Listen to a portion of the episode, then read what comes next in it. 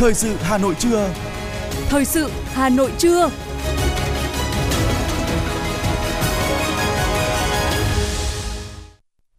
Kính chào quý vị, bây giờ là chương trình thời sự của Đài Hà Nội. Chương trình trưa nay thứ bảy ngày 13 tháng 1 có những nội dung chính sau đây. Hà Nội sẽ có 30 điểm bắn pháo hoa trong đêm giao thừa Tết Giáp Thìn 2024. Nâng cao chất lượng cán bộ quản lý đô thị, quy hoạch kiến trúc các địa phương ở Hà Nội. Hơn 73.000 tài xế vi phạm nồng độ cồn đã bị xử lý trong năm 2023. Phần tin thế giới có những sự kiện nổi bật, 10.000 người tử vong vì Covid-19 trong tháng cuối năm 2023. Hơn 1.600 chuyến bay bị hủy do bão mùa đông tại Mỹ. Sau đây là nội dung chi tiết. Tại Hà Nội với phương châm tất cả đoàn viên, người lao động đều có Tết, các cấp công đoàn thủ đô tập trung dành mọi nguồn lực chăm lo cho đoàn viên, người lao động, nhất là những trường hợp có hoàn cảnh khó khăn để ai cũng có một cái Tết ấm áp đủ đầy. Liên đoàn Lao động thành phố và công đoàn cấp trên trực tiếp cơ sở dự kiến hỗ trợ hơn 115.000 đoàn viên, người lao động có hoàn cảnh khó khăn với số tiền trên 65 tỷ đồng. Theo đó, hỗ trợ hơn 30 tỷ đồng cho trên 45.000 đoàn viên, người lao động từ nguồn tài chính của Liên đoàn, Ủy ban Nhân dân thành phố và Quỹ xã hội của Liên đoàn. Công đoàn cấp trên trực tiếp cơ sở hỗ trợ 70.000 đoàn viên, người lao động với số tiền 35 tỷ đồng từ nguồn tài chính công đoàn. Ngoài ra, các cấp công đoàn tập trung vào các hoạt động như Tết Xung Vầy, Xuân Chia Sẻ, chợ Tết Công đoàn năm 2024, hành trình Tết Công đoàn Xuân 2024, hỗ trợ mái ấm công đoàn, vân vân. Ủy ban Nhân dân thành phố Hà Nội đã có kế hoạch số 13 về tổ chức bắn pháo hoa Tết Nguyên đán Giáp Thìn năm 2024. Theo kế hoạch, trên địa bàn thành phố có tổng số 30 điểm bắn pháo hoa với 32 trận địa, trong đó 9 trận địa bắn pháo hoa tầm cao kết hợp pháo hoa tầm thấp và 23 trận địa bắn pháo hoa tầm thấp nhằm tạo không khí vui tươi phấn khởi cho nhân dân thủ đô nhân dịp đón Tết cổ truyền thi đua lao động, sản xuất, lập thành tích chào mừng các ngày lễ lớn của dân tộc năm 2024. Thời gian bắn 15 phút, từ 0 giờ đến 0 giờ 15 phút, ngày mùng 10 tháng 2 năm 2024, tức đêm giao thừa Tết Nguyên đán Giáp Thìn. Thành phố yêu cầu sử dụng nguồn kinh phí xã hội hóa được huy động từ các đơn vị, tổ chức, doanh nghiệp, hiệp đồng chặt chẽ các lực lượng, triển khai thực hiện kế hoạch chặt chẽ, cụ thể, tổ chức bắn pháo hoa đúng chương trình, thời gian quy định, bảo đảm an ninh trật tự và an toàn giao thông tại các điểm bắn pháo hoa trên toàn thành phố, chuẩn bị chú đáo về mọi mặt chỉ huy chặt chẽ, bảo đảm an toàn tuyệt đối về người, trang bị trước, trong và sau khi bắn pháo hoa. Chỉ còn gần một tháng nữa là đến Tết, những cành mai cành đào sẽ được chăm chút hơn bao giờ hết. Ở miền Bắc, người dân đón Tết cổ truyền sẽ chẳng thể thiếu cây anh xin lỗi quý vị sẽ chẳng thể thiếu cây hoa đào. Những ngày này, dọc tuyến đường Lạc Long Quân, quận Tây Hồ hay đường Hoàng Hoa Thám đã tấp nập người mua hoa cây cảnh để trang trí nhà cửa, chuẩn bị đón Tết. Nhiều người đã chọn giống hoa đào, mận rừng để mang lại cảm giác nhã nhặn, dễ chịu cho không gian ngôi nhà. Với tình hình biến đổi khí hậu, thời tiết diễn biến thất thường, quá trình chăm sóc cây đào của người dân làng đào Nhật Tân cũng phải thay đổi. Người trồng đào luôn mang trong mình nỗi lo lắng bất an, tính toán làm sao cho hoa đào nở đúng dịp Tết. Phố Hàng Mã vốn đã rất thân thuộc với người dân thủ đô Hà Nội. Đây là con phố chuyên bán đồ trang trí cho các ngày lễ Tết trong năm. Chuẩn bị đón năm mới Giáp Thìn, các cửa hàng trên phố Hàng Mã đã trưng bày các vật phẩm phục vụ cho người dân mua sắm, trang trí nhà cửa đón Tết từ cuối tháng 12 năm 2023 sắc đỏ vàng ngập tràn trên phố Hàng Mã Hà Nội, tạo nên khung cảnh phố phường rực rỡ tươi vui. Còn phố như được khoác lên mình tầm áo mới chào đón xuân về. Các vật phẩm phục vụ cho trang trí nhà cửa vào dịp Tết Nguyên đán đều có màu sắc nổi bật, trong đó màu đỏ và vàng là hai màu sắc chủ đạo. Năm nay đồ trang trí có mẫu mã đa dạng, phong phú, giá thành bình ổn, không tăng nhiều so với năm trước. Mặc dù còn hơn một tháng nữa mới đến Tết, nhưng thời điểm này đã có rất nhiều người dân đến đây mua các vật dụng trang trí nhà cửa. Theo đó, mèo thần tài có giá từ 700.000 đồng đến 2 triệu 500.000 đồng, tùy theo kích cỡ và kiểu dáng. Phòng bao lì xì luôn là mặt hàng bán chạy nhất. Năm nay, phòng bao lì xì có hình mẫu linh vật rồng có giá dao động từ 5.000 đến 30.000 đồng một tập. Các mẫu quạt được làm thủ công dùng để trang trí phòng khách có giá từ 180.000 đến 300.000 đồng. Các mẫu lồng đèn với nhiều kích cỡ, kiểu dáng và màu sắc, giá bán từ 50.000 đến 300.000 đồng. Nhiều mặt hàng trang trí hình bánh trưng, dây pháo Tết cũng được ưa chuộng. Dây treo trang trí cành đào có chữ chúc mừng năm mới có giá 15.000 đồng. Thời điểm này, có rất nhiều du khách nước ngoài đến tham quan và trải nghiệm nét đặc trưng Tết truyền thống của Việt Nam. Người dân đi mua sắm không quên chụp lại những bức ảnh lung linh đầy màu sắc. Đến phố Hàng Mã thời điểm này, mọi người có thể cảm nhận rõ không khí Tết đang đến gần. Mừng năm mới 2024 và chào đón Tết Nguyên đán Giáp Thìn, 15 họa sĩ đã gặp gỡ và cùng tổ chức triển lãm Vọng Xuân. Triển lãm diễn ra từ ngày 10 đến 24 tháng 1 tại không gian nghệ thuật S30 Gallery, số 30 Quang Trung, Hà Nội. Đại diện nhóm chia sẻ, chào đón mùa xuân mới, các họa sĩ đã cùng nhau mở một cuộc vui với hình nét và màu sắc để cùng ngóng xuân, cùng lắng nghe mùa xuân về. 15 họa sĩ, mỗi người một vẻ vọng xuân riêng. Ở lĩnh vực điêu khắc, hai nghệ sĩ điêu khắc ra đón xuân bằng tác phẩm tượng. Ở chất liệu sơn mài, ba họa sĩ mang đến ba sắc xuân khác nhau. Vọng xuân là cuộc vui, hội tụ đa sắc đa tài bởi mỗi tác phẩm đều cất lên được tiếng nói riêng biệt. Khi các tác phẩm được đặt bên cạnh nhau, vừa tạo ra tính nhận diện mạnh mẽ, vừa tương tác với nhau một cách phong phú trong nhãn quan của từng khán giả. Chào đón năm mới Giáp Thìn 2024, nhiều nghệ nhân, họa sĩ tại các làng nghề truyền thống đã sáng tạo những mẫu thiết kế lấy ý tưởng từ rồng độc đáo. Không chỉ gửi gắm các thông điệp về văn hóa, những tạo tác bằng gốm, sơn mài, rát vàng còn có giá trị cao về kinh tế. Chào đón năm Giáp Thìn, họa sĩ, nhà điêu khắc Vũ Dũng tại Hà Nội đã tạo nên một kiệt tác nghệ thuật độc đáo mang tên Hí Long Vân, dáng rồng ngậm ngọc cuộn tròn ẩn mình trong mây trong mây. Để tạo nên tác phẩm có sự kết hợp giữa ngôn ngữ tạo hình truyền thống và đương đại, ông đã lựa chọn những đặc điểm độc đáo của dòng Việt thời Lý, với ứng dụng tạo hình đao lửa truyền thống, kỳ vọng tạo nên một linh vật với đường nét và hình thể thực sự đậm chất Việt Nam. Tại làng gốm Bát Tràng Hà Nội, nhiều xưởng sản xuất cũng đang chế tác các sản phẩm lấy cảm hứng từ hình tượng rồng. Trong đó, khu xưởng nhỏ của ông Phạm Việt Khoa đang chế tác sản phẩm lấy cảm hứng từ ấn vàng Hoàng đế Chi Bảo, một bảo vật vô giá của Việt Nam và tạo hình lấy cảm hứng từ rồng thời Lê đang được ngự tại Điện Kính Thiên, Hoàng thành Thăng Long. Năm nay, nghệ nhân Nguyễn Tấn Phát ở đường Lâm Sơn Tây lại tiếp tục cho ra mắt bộ sưu tập 1.000 tác phẩm mang hình tượng rồng gắn với văn hóa người Việt Nam theo truyền thuyết con rồng cháu tiên cùng chung không khí chào đón năm mới Giáp Thìn nhằm giới thiệu tôn vinh những nét đẹp văn hóa truyền thống trong dịp Tết cổ truyền từ ngày 26 tháng 1 đến hết mùng 1 tháng 2. Hội Xuân Giáp Thìn 2024 diễn ra tại Trung tâm Triển lãm Văn hóa Nghệ thuật Việt Nam, số 2 phố Hoa Lư, quận Hai Bà Trưng, Hà Nội. Trong khuôn khổ hội xuân sẽ diễn ra triển lãm Vũ điệu Bách Long, trưng bày 100 tác phẩm độc bản thể hiện linh vật rồng. Triển lãm trưng bày rồng đắp phù điêu trên các dáng độc bình khác nhau với nhiều kích cỡ khổ lớn. Các tác phẩm rồng hóa bằng cách điệu bốn loại cây và hoa như tùng, cúc, trúc, mai qua bốn mùa, xuân hạ, thu đông và điêu khắc rồng mang các thông điệp ý nghĩa thể hiện khát vọng bình yên. Triển lãm do Trung tâm Triển lãm Văn hóa Nghệ thuật Việt Nam phối hợp Sở Văn hóa và Thể thao thành phố Hải Phòng, Hiệp hội UNESCO Hà Nội và nghệ nhân ưu tú Phạm Văn Tuyên thực hiện. Cũng trong khuôn khổ Hội Xuân Giáp Thìn, triển lãm tranh hóa rồng giới thiệu hình ảnh rồng trong tranh và áo dài Việt Nam qua bộ sưu tập tranh vẽ chủ đề rồng trên chất liệu mò cau nhiều nhất Việt Nam của họa sĩ Hoàng Trúc, trưng bày các tác phẩm tranh vẽ về rồng của các họa sĩ trong quá khứ và hiện tại. Triển lãm cũng giới thiệu hình ảnh rồng trên áo dài Việt Nam xưa và nay.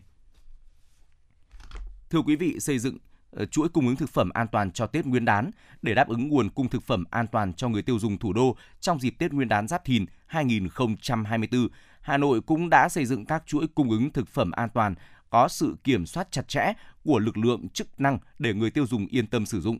Mời quý vị cùng đến với ghi nhận của phóng viên Thế nghiệp. Để cung ứng thực phẩm có nguồn gốc từ chăn nuôi tăng cao trong dịp Tết Nguyên đán, Hợp tác xã chăn nuôi Hoàng Long, xã Tân Ước, huyện Thanh Oai cũng đã chủ động tăng đàn đáp ứng nhu cầu thịt lợn tăng cao của người dân trong dịp Tết này. Tổng đàn của toàn hợp tác xã hiện có trên 7.000 con, trong đó có trên 6.000 con lợn thương phẩm đề xuất trong dịp Tết – Chăn nuôi đạt chuẩn an toàn sinh học, giá cả ổn định khi chủ động nguồn tiêu thụ, khi xây dựng được chuỗi tiêu thụ khép kín của hợp tác xã với thương hiệu thịt lợn sinh học AZ.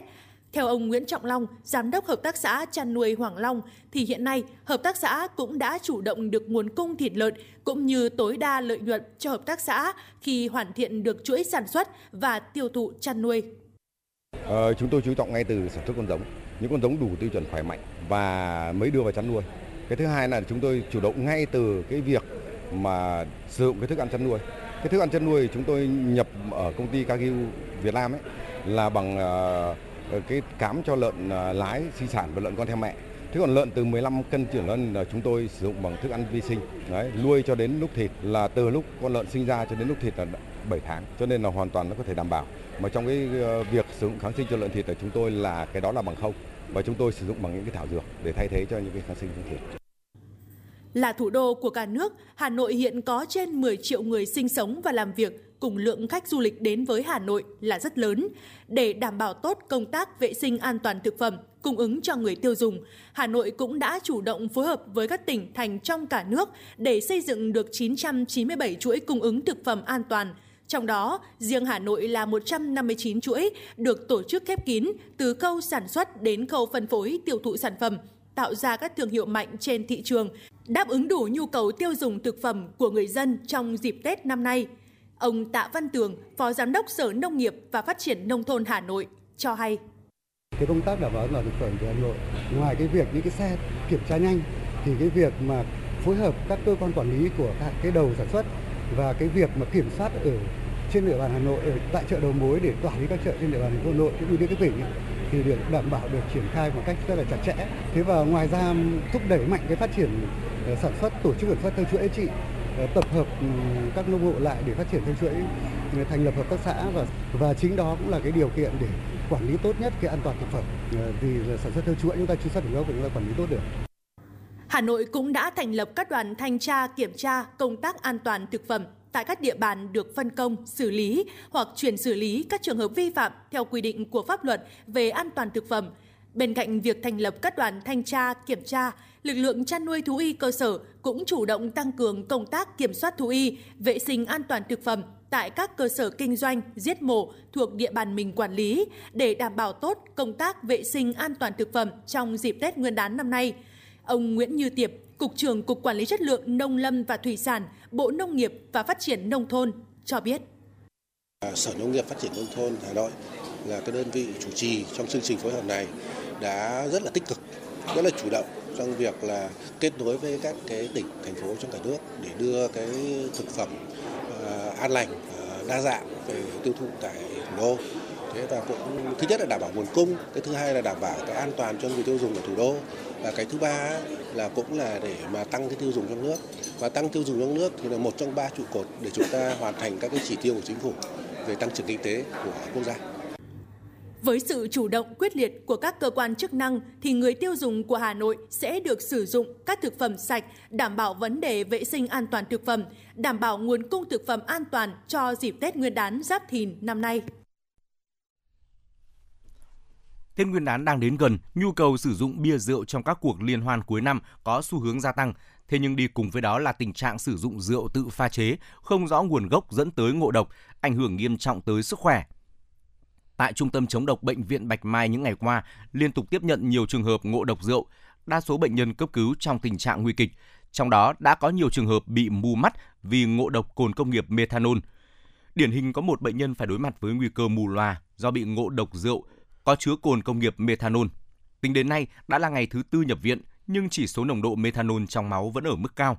Theo tiến sĩ bác sĩ Lê Quang Thuận, Phó Giám đốc Trung tâm chống độc Bệnh viện Bạch Mai, đây là một trường hợp ngộ độc methanol thể hiện lâm sàng rất rõ. Có mờ mắt, có toan chuyển hóa, các xét nghiệm biến đổi theo chiều hướng ngộ độc, tổn thương thần kinh thị giác, khả năng phục hồi rất khó khăn.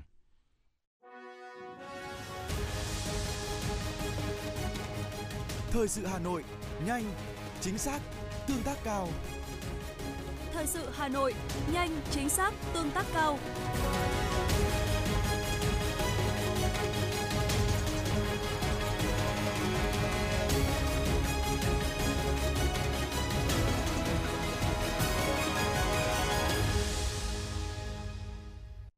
Những thông tin đáng chú ý sẽ tiếp nối chương trình.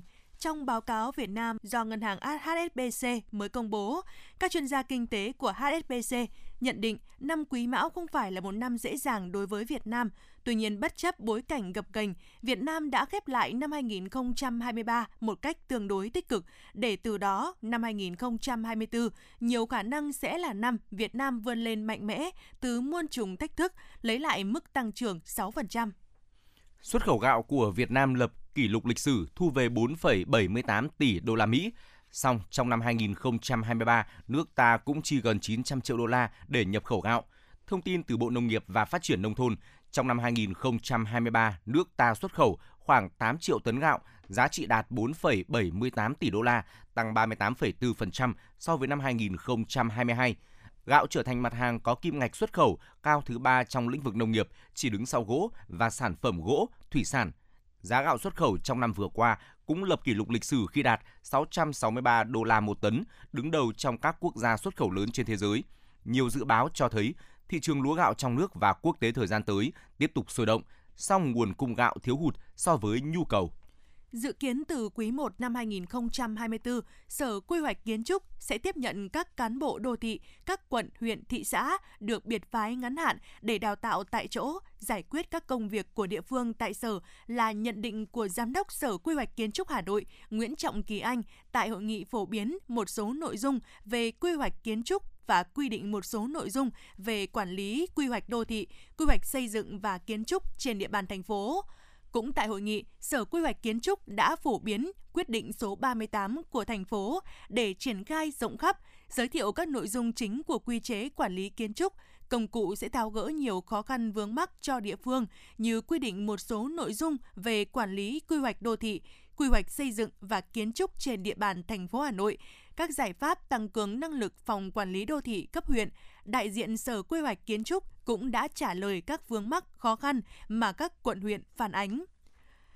Thưa quý vị, trong khi tỷ lệ giải phóng mặt bằng dự án đường vành đai 4 vùng thủ đô tại Hà Nội đạt khoảng 97%, Bắc Ninh đạt gần 94%, thì Hưng Yên chỉ đạt khoảng 85%, thấp nhất trong 3 địa phương dự án đi qua.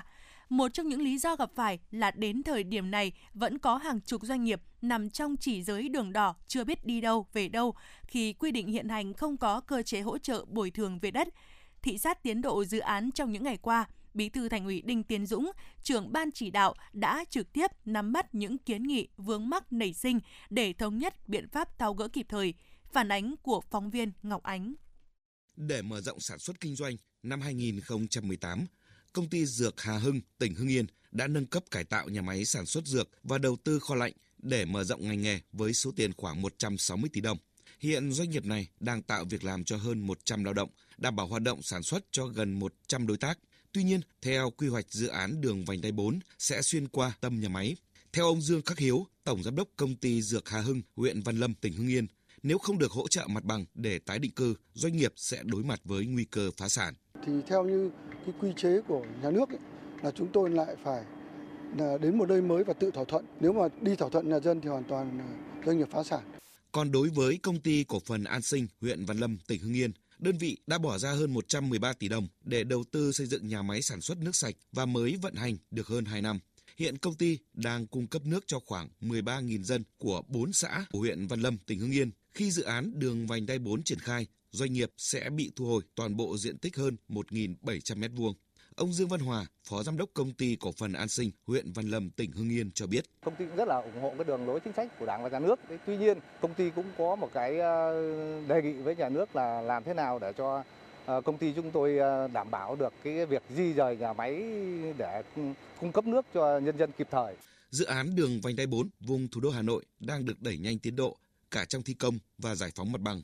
Ông Trần Chu Đức, Chủ tịch Ủy ban nhân dân huyện Văn Lâm, tỉnh Hưng Yên cho biết, dự án đường vành đai 4 đi qua địa bàn tỉnh Hưng Yên khoảng 19 km, 13 doanh nghiệp sẽ bị thu hồi một phần hoặc toàn bộ diện tích với tổng cộng hơn 9 hecta. Theo quy định của luật đất đai thì bây giờ khi đường nhà nước thu hồi đất thì thì các doanh nghiệp sẽ không được bồi thường bằng đất mà chỉ được bồi thường về phần tài sản trên đất. Thế do vậy mà cái việc mà thu hồi đất để đường vành đai 4 thì doanh nghiệp là cực kỳ khó khăn. Khó khăn vướng mắc này đã được lãnh đạo tỉnh Hưng Yên đưa ra tại cuộc họp Ban chỉ đạo dự án đầu tư xây dựng đường vành đai 4 vùng thủ đô. Bí thư Thành ủy Hà Nội Đinh Tiến Dũng, trưởng ban chỉ đạo đã thống nhất đề xuất trung ương hướng giải quyết. Cái tái định cư doanh nghiệp thì rất là đồng tình các đồng chí, cái này chúng ta sẽ báo cáo với chính phủ. À, nếu chính phủ không trả lời được mà không ấy thì chúng ta báo cáo với ủy ban thường vụ quốc hội. Nhưng mà tinh thần theo tôi thì đúng là như lúc nãy trao đổi công chí đấy, mình hiểu. Doanh nghiệp thì cũng như là người dân thôi. Còn ờ, doanh nghiệp với đất, trước kia là cho thuê, bây giờ sang chỗ mới cũng cho thuê. Thì tinh thần là mình sẽ báo cáo với chính phủ theo hướng đấy. Không có địa điểm sản xuất mới sẽ ảnh hưởng tới sự sống còn của doanh nghiệp và tới công tác giải phóng mặt bằng. việc hàng chục doanh nghiệp nằm trong chỉ giới đường đỏ, chưa biết đi đâu, về đâu khi quy định hiện hành không có cơ chế hỗ trợ tái định cư cho doanh nghiệp đang là khó khăn hiện hữu cần giải quyết kịp thời.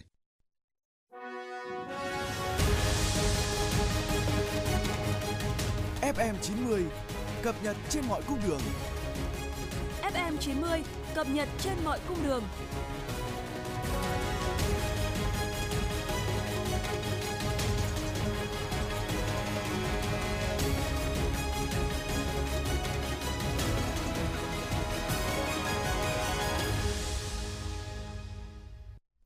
Mời quý vị và các bạn nghe tiếp phần tin.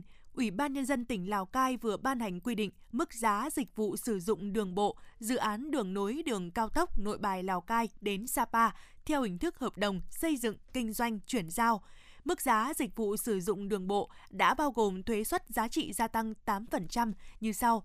Xe dưới 12 ghế ngồi, xe tải có tải trọng dưới 2 tấn, các loại xe buýt vận tải khách công cộng 24.000 đồng một vé một lượt – xe từ 12 ghế ngồi đến 30 ghế ngồi, xe tải có tải trọng từ 2 tấn đến dưới 4 tấn, 34.000 đồng một vé một lượt. Xe từ 31 ghế ngồi trở lên, xe tải có tải trọng từ 4 tấn đến dưới 10 tấn, 39.000 đồng một vé một lượt. Xe tải có tải trọng từ 10 tấn đến dưới 18 tấn, xe chở hàng bằng container 20 feet, 68.000 đồng một vé một lượt. Xe tải có tải trọng từ 18 tấn trở lên, xe chở hàng bằng container 40 feet, 117.000 đồng một vé một lượt. Mức giá dịch vụ đường bộ đã bao gồm thuế giá trị gia tăng 10% như sau. Xe dưới 12 ghế ngồi, xe tải có tải trọng dưới 2 tấn, các loại xe buýt vận tải khách công cộng 25.000 đồng một vé một lượt. Xe từ 12 ghế ngồi đến 30 ghế ngồi, xe tải có tải trọng từ 2 tấn đến dưới 4 tấn, 35.000 đồng một vé một lượt. Xe từ 31 ghế ngồi trở lên, Xe tải có tải trọng từ 4 tấn đến dưới 10 tấn, 40.000 đồng một vé một lượt. Xe tải có tải trọng từ 10 tấn đến dưới 18 tấn, xe chở hàng bằng container 20 feet, 70.000 đồng một vé một lượt. Xe tải có tải trọng từ 18 tấn trở lên, xe chở hàng bằng container 40 feet, 120.000 đồng một vé một lượt. Năm 2023, các lực lượng của Công an thành phố Hà Nội đã kiểm tra, xử lý hơn 300.000 trường hợp vi phạm trật tự an toàn giao thông, xử phạt hơn 590 tỷ đồng. Lực lượng chức năng đã tạm giữ hơn 81.000 phương tiện và tước 55.300 giấy phép lái xe. Đáng chú ý, năm qua, Cảnh sát Giao thông Hà Nội đã phát hiện hơn 73.000 lái xe vi phạm nồng độ cồn. Con số này tăng gấp hơn 4 lần so với năm 2022.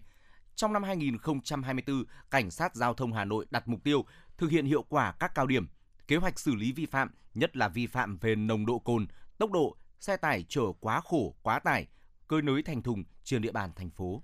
Trước tình trạng ô nhiễm không khí liên tục tăng, Hà Nội đang tập trung nguồn lực triển khai các giải pháp kiểm soát ô nhiễm không khí, kiểm soát các hoạt động có phát sinh khí thải, bụi trong thời điểm thời tiết giao mùa.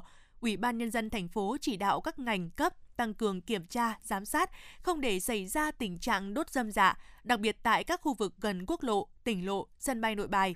Những năm qua, cùng với quá trình đô thị hóa, mở rộng thành phố, Hà Nội đã trở thành một trong 17 đô thị lớn nhất thế giới và đang phải đối mặt với những tác động tiêu cực do ô nhiễm môi trường, biến đổi khí hậu, ảnh hưởng nghiêm trọng tới chất lượng cuộc sống và phát triển bền vững.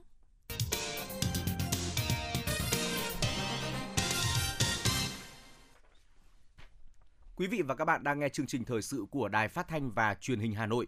Phần tin thế giới sẽ tiếp nối chương trình. Cơ quan thám hiểm hàng không vũ trụ Nhật Bản đã phóng tên lửa H-2A mang vệ tinh quang học Kokaku 8 vào quỹ đạo. Vệ tinh quang học Kogaku 8 sẽ giúp tăng cường năng lực quân sự và khả năng ứng phó thiên tai của Nhật Bản. Vệ tinh Kogaku 8 thuộc sở hữu của chính phủ Nhật Bản và sẽ được sử dụng để thu thập thông tin. Kogaku 8 sẽ giám sát bề mặt trái đất từ không gian và thu thập dữ liệu về quân sự, đồng thời phục vụ mục đích thu thập thông tin trong trường hợp thiên tai. Vệ tinh này có khả năng chụp ảnh kể cả trong thời tiết xấu. Thủ tướng Anh Rishi Sunak đã bất ngờ có chuyến thăm Kiev để thông báo về việc tăng cường viện trợ quân sự nhằm hỗ trợ Ukraine. Thủ tướng Anh Sunak cho biết nước này sẽ tăng mức hỗ trợ trong năm tài chính tiếp theo cho Ukraine lên mức 2,5 tỷ bảng, tương đương 3,19 tỷ đô la Mỹ, tăng 200 triệu bảng so với hai năm trước. Anh cũng sẽ cung cấp số lượng máy bay không người lái lớn nhất cho Ukraine và hầu hết trong số đó sẽ được sản xuất tại Anh, bao gồm máy bay giám sát, tấn công tầm xa và xuồng không người lái. Bộ Ngoại giao Ả Rập Xê Út đã ra tuyên bố kêu gọi các bên kiềm chế, tránh leo thang căng thẳng trên Biển Đỏ. Động thái trên diễn ra sau khi Mỹ và Anh thực hiện những vụ không kích nhằm vào các địa điểm của lực lượng Houthi ở Yemen một ngày trước đó. Tuyên bố nêu rõ Ả Rập Xê Út đang theo dõi chặt chẽ tình hình, đồng thời nhấn mạnh tầm quan trọng của việc duy trì an ninh và ổn định trên Biển Đỏ, cũng như đảm bảo tự do hàng hải, đáp ứng nhu cầu quốc tế. Theo Ngân hàng Trung ương châu Âu, khu vực đồng euro bị suy giảm kinh tế trong quý 3 năm 2023. Phó Chủ tịch Ngân hàng Trung ương châu Âu ECB Gandos cho rằng tốc độ tăng trưởng là đáng thất vọng và sự chậm lại trong hoạt động dường như lan rộng, trong đó hoạt động xây dựng và sản xuất bị ảnh hưởng đặc biệt. Phó Chủ tịch ECB lưu ý rằng các dịch vụ cũng sẽ yếu đi trong những tháng tới do hoạt động yếu hơn ở phần còn lại của nền kinh tế. ECB chỉ ra triển vọng yếu kém trong thời gian tới, cho biết tốc độ giảm phát nhanh chóng được thấy vào năm 2023 có khả năng chậm lại vào năm 2024 và tạm dừng vào đầu năm. Phát biểu trong cuộc phỏng vấn độc quyền với hãng tin RT, ông Mura Yusuf, giám đốc điều hành của Trung tâm xúc tiến doanh nghiệp tư nhân Nigeria cho biết nhiều lĩnh vực sẽ được hưởng lợi nếu Nigeria gia nhập BRICS. Nhà kinh tế học Nigeria giải thích tư cách thành viên BRICS có giá trị rất quan trọng về mặt ảnh hưởng địa chính trị, bởi vì nếu một quốc gia thuộc khối kinh tế như vậy, có rất nhiều cơ hội mà điều này mang lại cho bạn về mặt ảnh hưởng giữa các thành viên và thậm chí trên toàn cầu. Thưa quý vị, Tổng Giám đốc WHO Tedros Adhanom Ghebreyesus cho biết trong tháng 12 năm 2023, thế giới ghi nhận gần 10.000 ca tử vong liên quan đến COVID-19. Số liệu Tổ chức Y tế Thế giới WHO thông báo số ca nhập viện do COVID-19 trong tháng 12 năm 2023 đã tăng 42% ở gần 50 quốc gia, phần lớn ở châu Âu và châu Mỹ. Tỷ lệ nhập viện vào khu chăm sóc đặc biệt cũng tăng 62% so với tháng 11 năm 2023. Ông Tedros khẳng định chắc chắn số ca nhiễm ở các nơi khác cũng tăng nhưng không được báo cáo. Do vậy, ông kêu gọi các chính phủ tiếp tục giám sát và đáp ứng tốt nhất có thể việc cung cấp vaccine và điều trị y tế cho người dân. Thưa quý vị, ngày 12 tháng 1, các hãng hàng không ở Mỹ đã phải hủy hơn 1.600 chuyến bay sau khi một cơn bão mùa đông lớn gây mất điện và ảnh hưởng đến 12 bang của nước này. Theo trang web theo dõi chuyến bay FlightAware, tổng cộng có 1.643 chuyến bay bị hủy và 1.238 chuyến bay bị hoãn tính đến 9 giờ 12 phút ngày 12 tháng 1.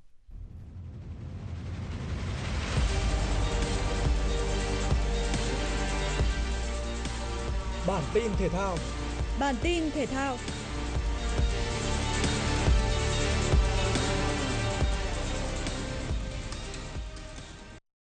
Trận đấu mở màn Asian Cup là cuộc đối đầu giữa chủ nhà Qatar và Liban tại bảng A.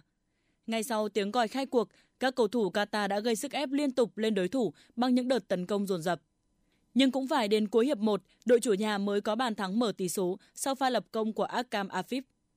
Có được bàn thắng khai thông thế bế tắc chỉ ngay đầu hiệp 2, Anmoes Ali là người điền tên mình lên bảng điện tử nhân đôi cách biệt cho Qatar.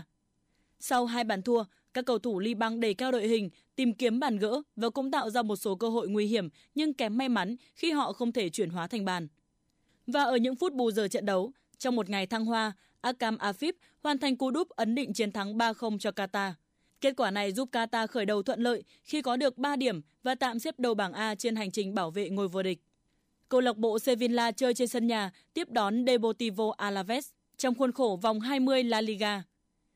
Các cầu thủ Sevilla sớm tạo ra sóng gió trước khung thành đối phương. Chỉ tiếc rằng hàng phòng ngự và thủ thành Antonio Silveira đã chơi xuất sắc khi cản phá những pha dứt điểm.